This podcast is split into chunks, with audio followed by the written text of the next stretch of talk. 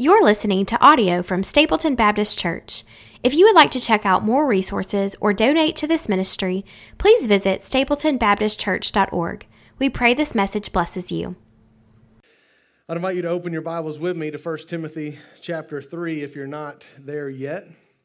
If you don't have a Bible with you, you can find one of these black Pew Bibles right in front of you, and you can find 1 Timothy chapter 3 on page 932 in the Pew Bible. 1 Timothy chapter 3. I warned you back when we started in 1 Timothy that this is going to get personal. Personal for me, personal for you.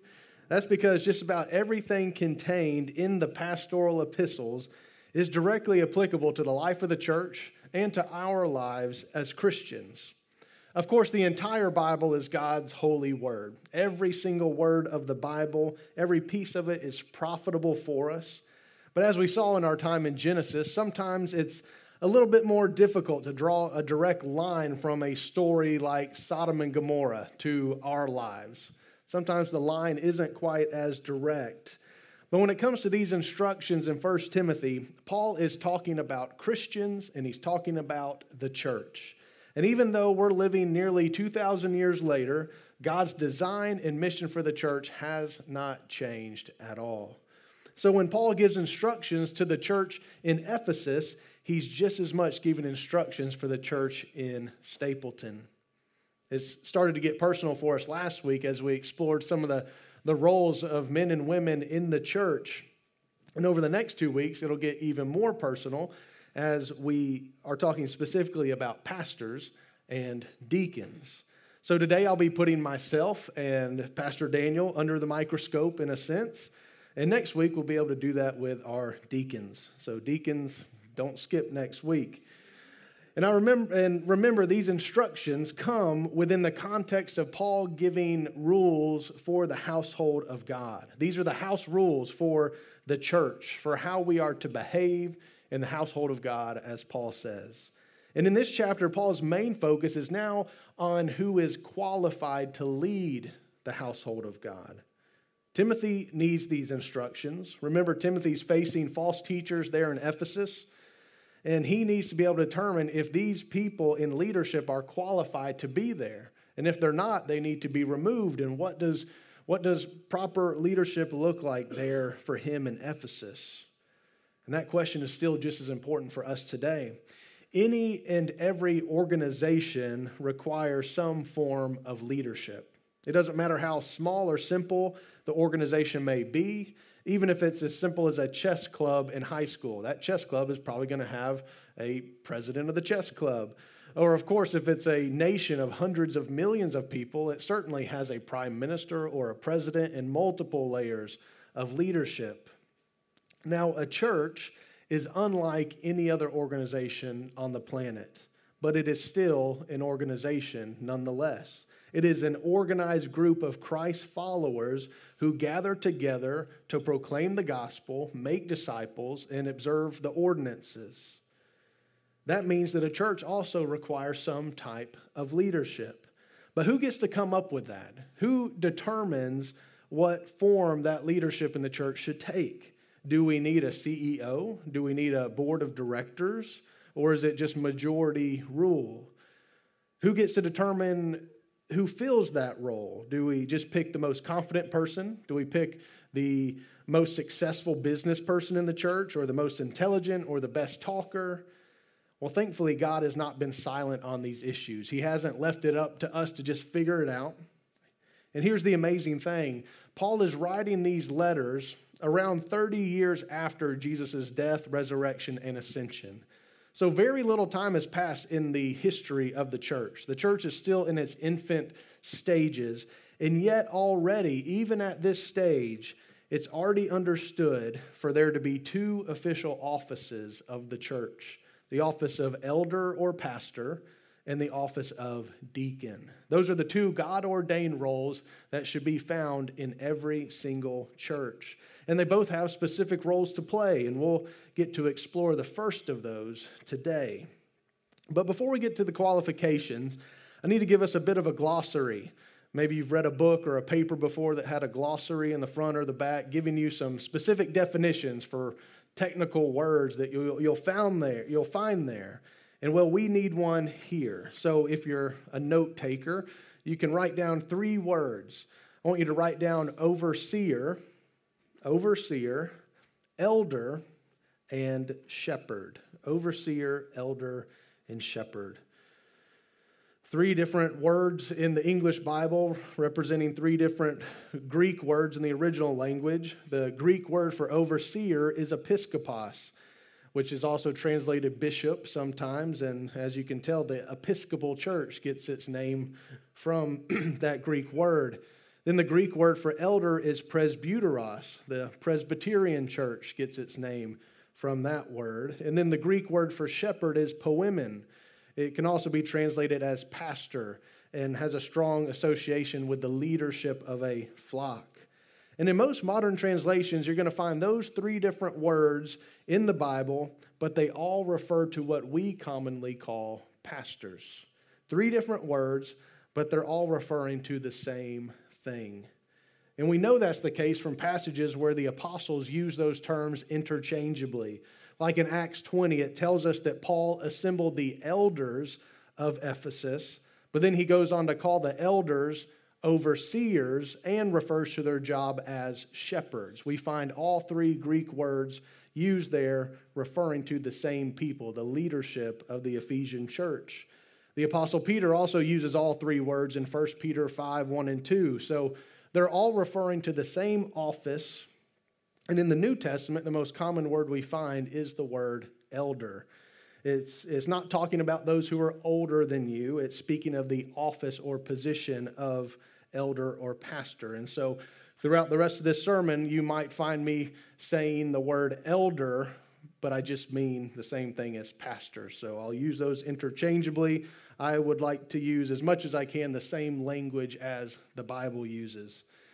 And those words, especially overseer, emphasize a significant distinction between the office of elder or pastor and the office of deacon. The elders are tasked with oversight and authority.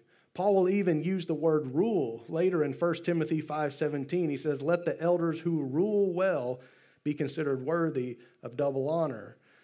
That means exercising authority and leading the church. Or in 1 Thessalonians 5:12, he gives instructions for how the church members are to view the elders of the church, saying, "We ask you, brothers, to respect those who labor among you and who are over you in the Lord and admonish you, and to esteem them very highly in love because of their work." He speaks there of elders being over them or in charge of them in the Lord. And so there's a particular oversight and authority attached to the office of elder or pastor that is unique to it.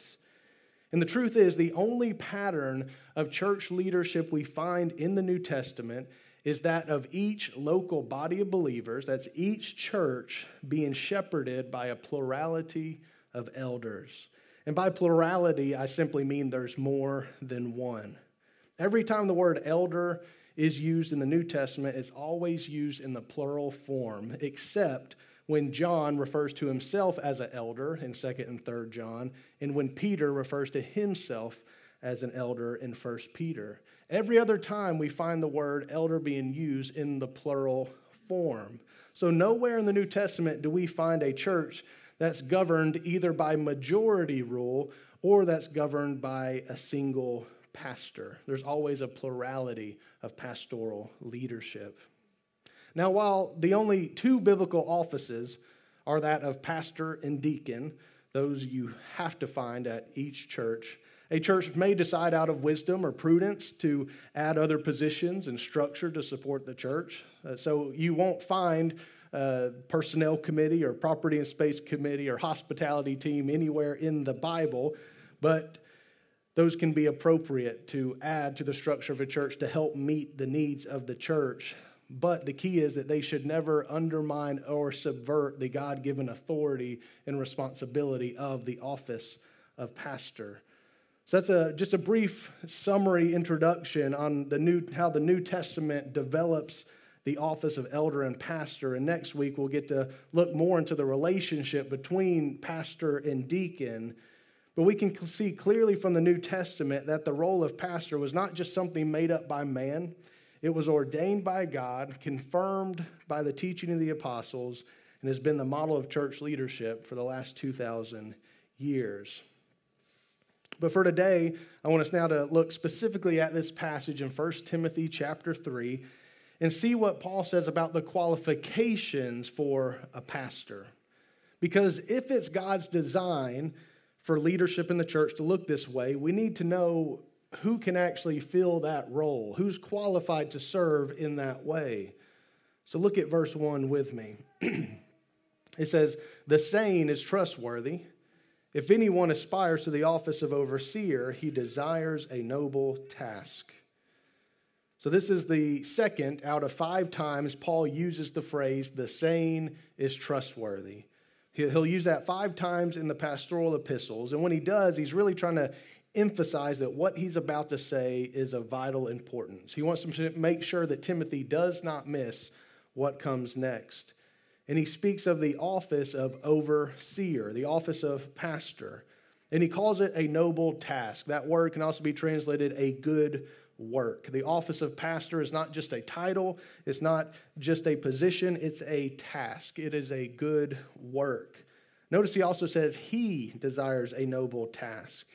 And in the next verse, it'll refer to the man as a husband of one wife. And so, in conjunction with what we read in last week's chapter about Paul prohibiting women from teaching or exercising authority over a man, the New Testament is remarkably clear that the office of pastor is reserved by God to be filled by a man. But understand, some people hear that and conclude so you're saying any man can be a pastor, but no woman can be a pastor. And that would be a wrong way of looking at it because not just any man can be a pastor. In fact, only a, a few select men can be a pastor, and it's the qualifications that determine their fitness for ministry. And the list Paul gives here is not understood to be, as, uh, to be exhaustive, but it is certainly foundational. So let's go ahead and dive into these qualifications for an overseer, for an elder, for a shepherd of God's church. And I want to consolidate these qualifications down into four overarching qualifications. So, four main qualifications. And the first is desire. The first qualification of a pastor is desire. Don't miss that Paul says if anyone aspires to the office of overseer, he desires a noble task. So, the first qualification for someone to be a pastor is that they want to be a pastor. It's as, as simple as that. He says he aspires to it and desires it. You'll notice that nowhere in here does Paul speak of a divine calling of God. Now, of course, we believe God is involved in calling people to the ministry, but sometimes we make it out to be a little bit more mystical than it actually is. When it comes down to it, it must begin with someone desiring to be a pastor. I can still vividly remember a time when I was a senior in high school, one day going out to lunch with my youth pastor at the time. We're sitting at a Mexican restaurant, and, and he had asked me, have, had I ever thought about pursuing ministry? You know, being, you know, full time vocational ministry after high school. And at that point, I said, nope. Uh, I was deeply involved in church as a member, I had, but I had no desire, no aspiration to be a pastor. I had already decided to go off to University of Tennessee as a business major and go in that direction. But then, if you fast forward about three and a half years after that, things had changed. A desire for ministry had developed in me, and it was a desire that I could not shake, that I could not deny. And sadly, I've seen some guys pursue ministry even though they had no passion for it. Maybe they just wanted to follow in the footsteps of their their father or grandfather who was a pastor, or maybe they felt pressured into it, or someone led them to believe that if you're a really serious Christian and you love the Bible, then that must mean you have to pursue ministry. But the truth is, if a person has no desire for the ministry, then they should never pursue it. And you can be a faithful Christian who wants to honor God in every area of your life and still have no desire to be a pastor, and that's okay.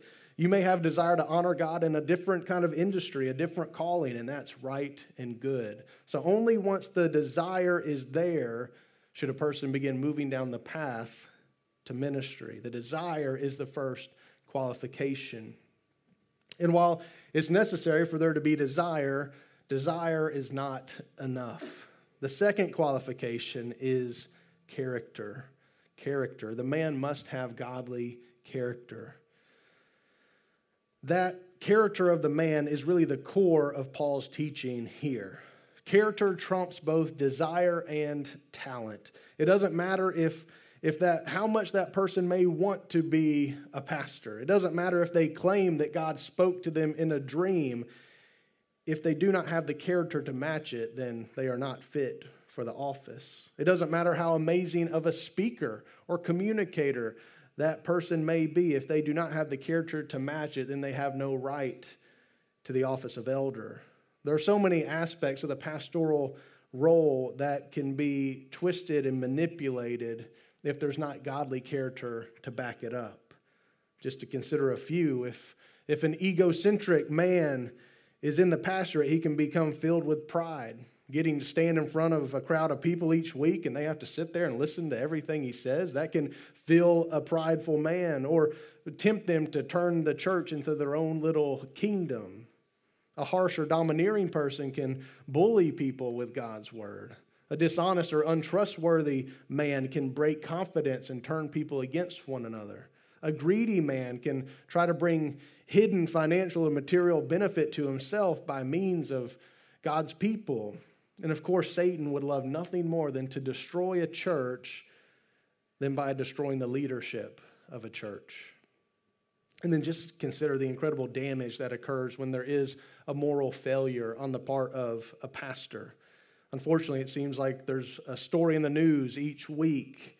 People are deeply wounded. Some people leave the church and never come back even faithful members start questioning everything that they've learned or been taught under that person. It does irreparable damage to the reputation of Christ Church in that community. And the saddest part is that in so many of those situations, people look back and say, We should have seen the warning signs. We, should, we shouldn't have overlooked those little character flaws. Character is the biggest gatekeeper on the path to being a pastor. And Paul goes on to list 10 qualities in relationship to these character, uh, character qualities. And both the list of elders found here and the list of deacons found in the next section are not meant to describe sinless perfectionism. We're not meant to look at these lists and say, like, wow, who could ever do that? They're meant to be seen as attainable. And I think you'll see that these qualities that are named are really qualities that every single Christian should be able to say are true in their lives. But when it comes to those who lead and serve the church, there is an even stricter expectation of character due to the gravity of the role they play in God's church. Or as uh, the Apostle James tells us, that those who teach will be judged with greater strictness because of the weight and gravity of what is being taught. And so the first character quality Paul names is first being above reproach. That is, that the person's life and conduct is exemplary to the point that if someone were to accuse them of something, the accusation would not stick. It would not stick. They are above accusation not because they have a title or position, but based on their character. If a pastor is easily accused of things and people say, well, yeah, I could kind of see that, then they are not above reproach. You could really view this as being the character quality that encompasses all the others. If you fail in one of these other qualities, we'll see, then you have failed to be above reproach. The next, he says, the husband of one wife. There are several different interpretations of this quality, but in the Greek, it literally reads a one woman man, a one woman type of man.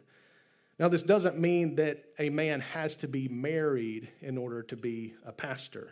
Otherwise, Jesus would not qualify, nor would Paul, who was unmarried. And Paul himself uh, spoke highly of the gift of singleness, yet Paul knows that the vast majority of men do seek marriage. And so this quality really emphasizes marital fidelity and faithfulness. It pictures the kind of man who is singularly devoted to his wife.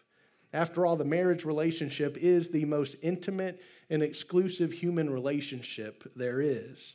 It's designed by God to be shared between one man and one woman for life. Paul even reveals to us in Ephesians that marriage is actually a demonstration, a living picture of the way Jesus loves the church. So, naturally, if a man could not be said to be completely faithful in that most sacred relationship, then he would automatically fall short of being above reproach.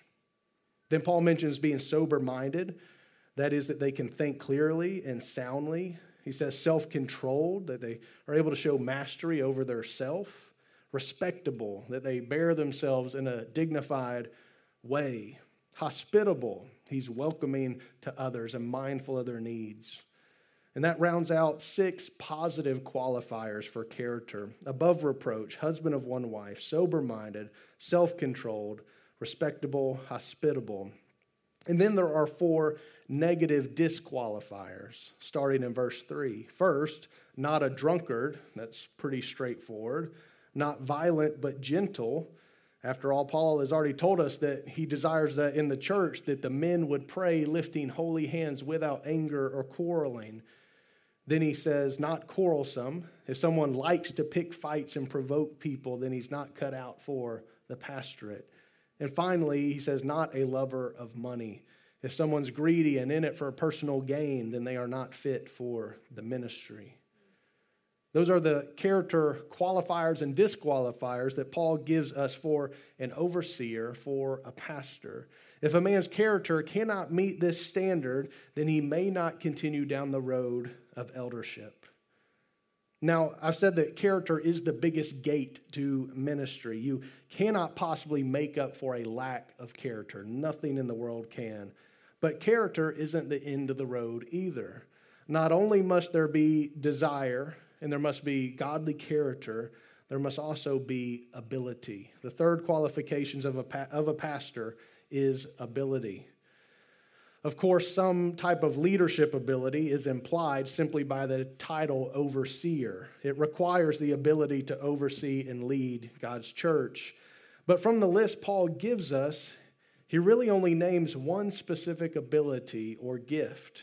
At the end of verse 2, he says, able to teach. So it's interesting that out of all the qualifications, that is the only skill that's mentioned. Paul doesn't say a pastor has to be a good event planner, a good administrator, a good strategist, or any, have any other particular accomplishments.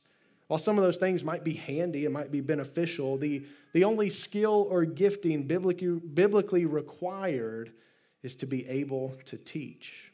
And to teach what? Obviously, this was referring to teaching God's word. And why is that?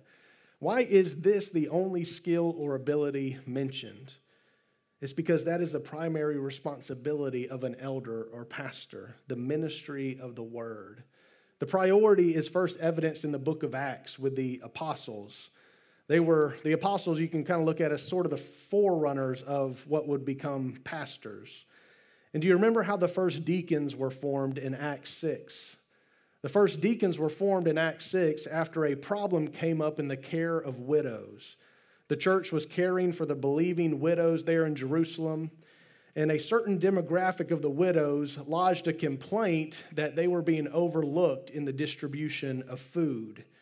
And apparently, it was a true complaint. It was actually happening. And how did the apostles solve the problem? They selected the very first deacons that could help meet the physical needs of the church.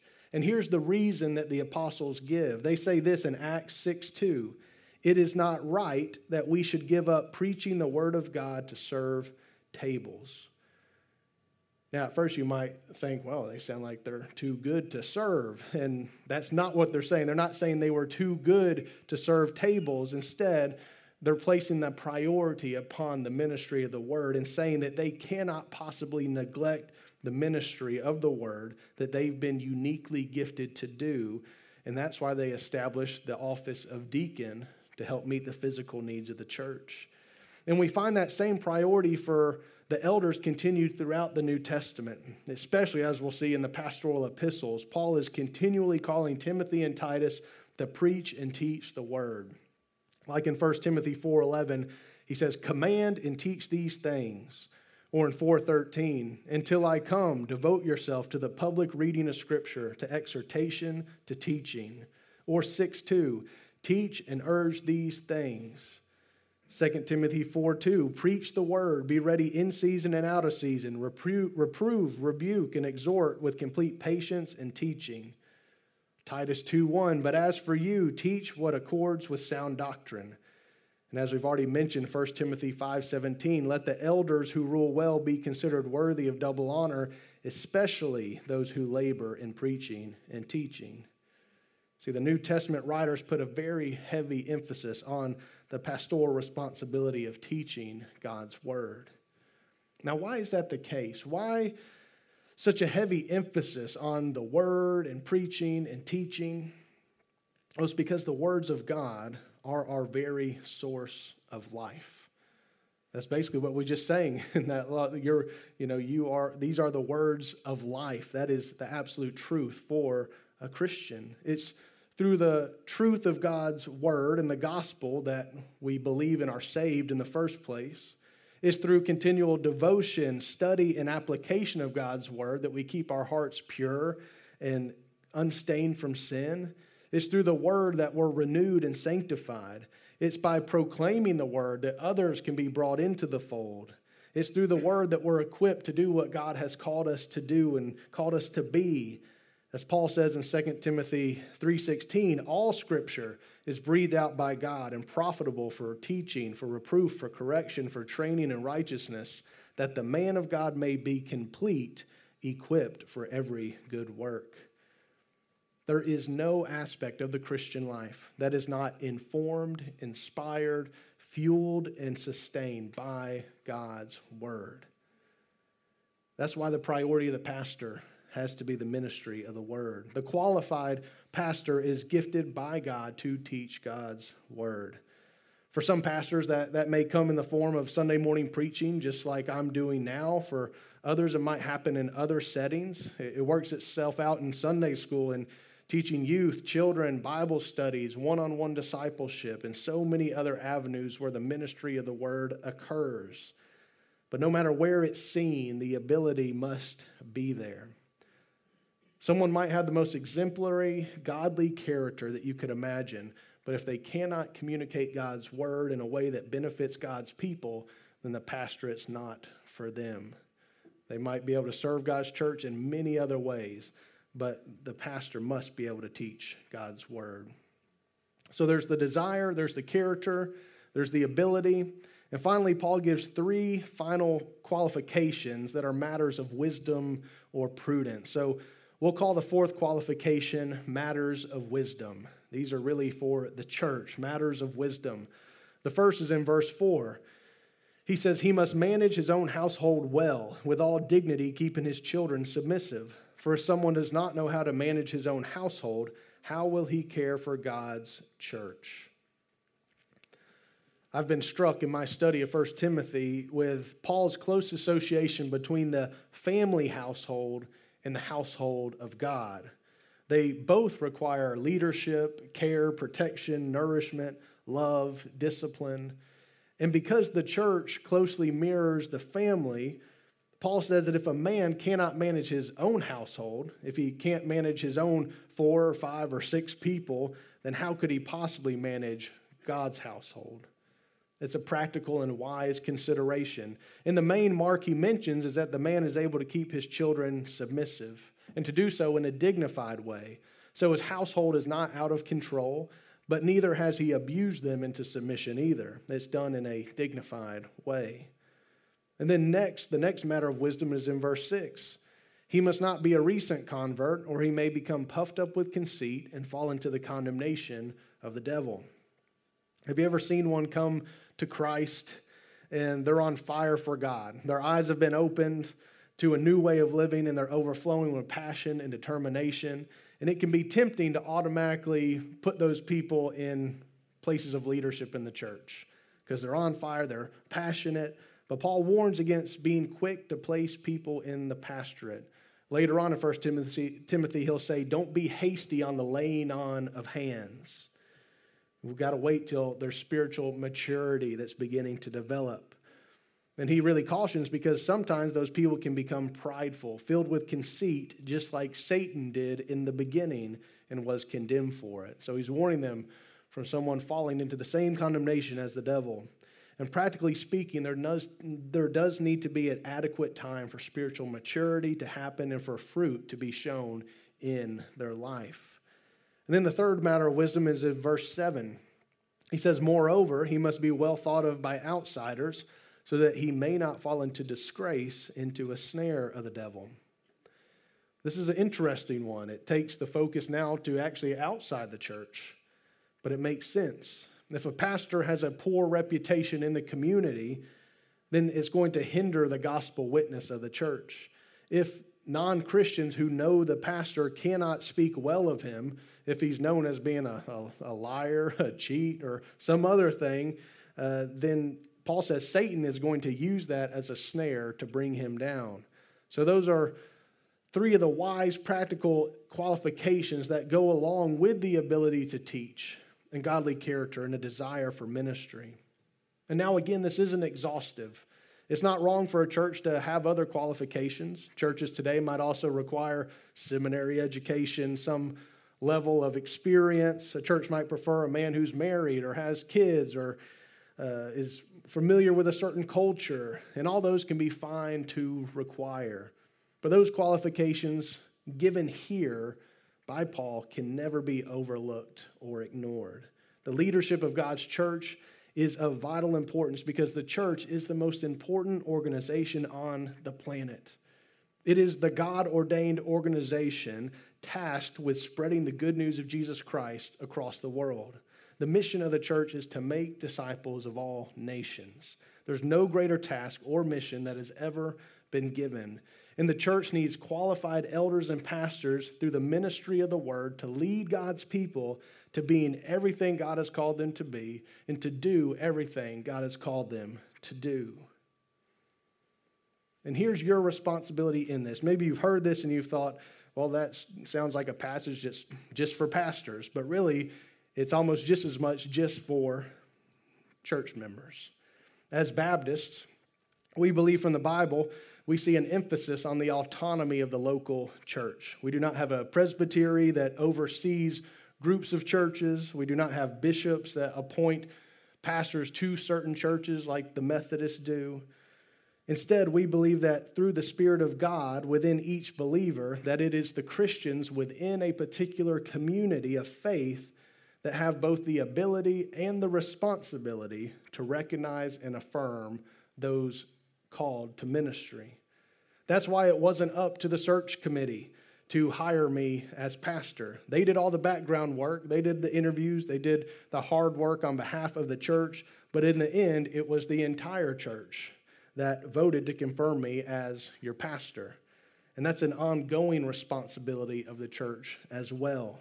It is the church that confirms someone's character and affirms their giftedness for ministry. Someone does not declare themselves a pastor by themselves. A church is what declares somebody a pastor. And it's the church that makes sure its pastors maintain these qualifications as well. And here's the beauty of it just like in the family of God, or in the family household. Just like in the family household, the family flourishes the most under godly leadership that is followed through Christ like submission. So it is in the church. The church flourishes most under the godly leadership of pastors or elders that's followed through the Christ like submission of every Christian.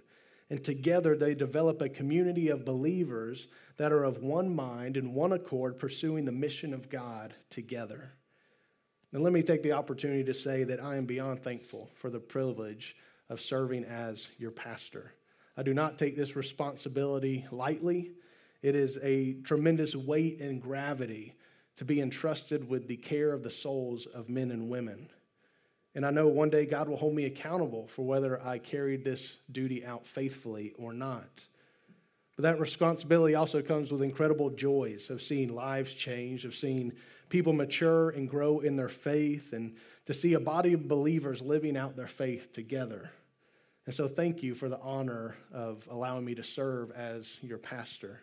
My greatest desire is that God would so use me and so use us together as a church family to flood Stapleton and the surrounding area with the love of God and the good news of Jesus Christ. May God unite us together in that mission.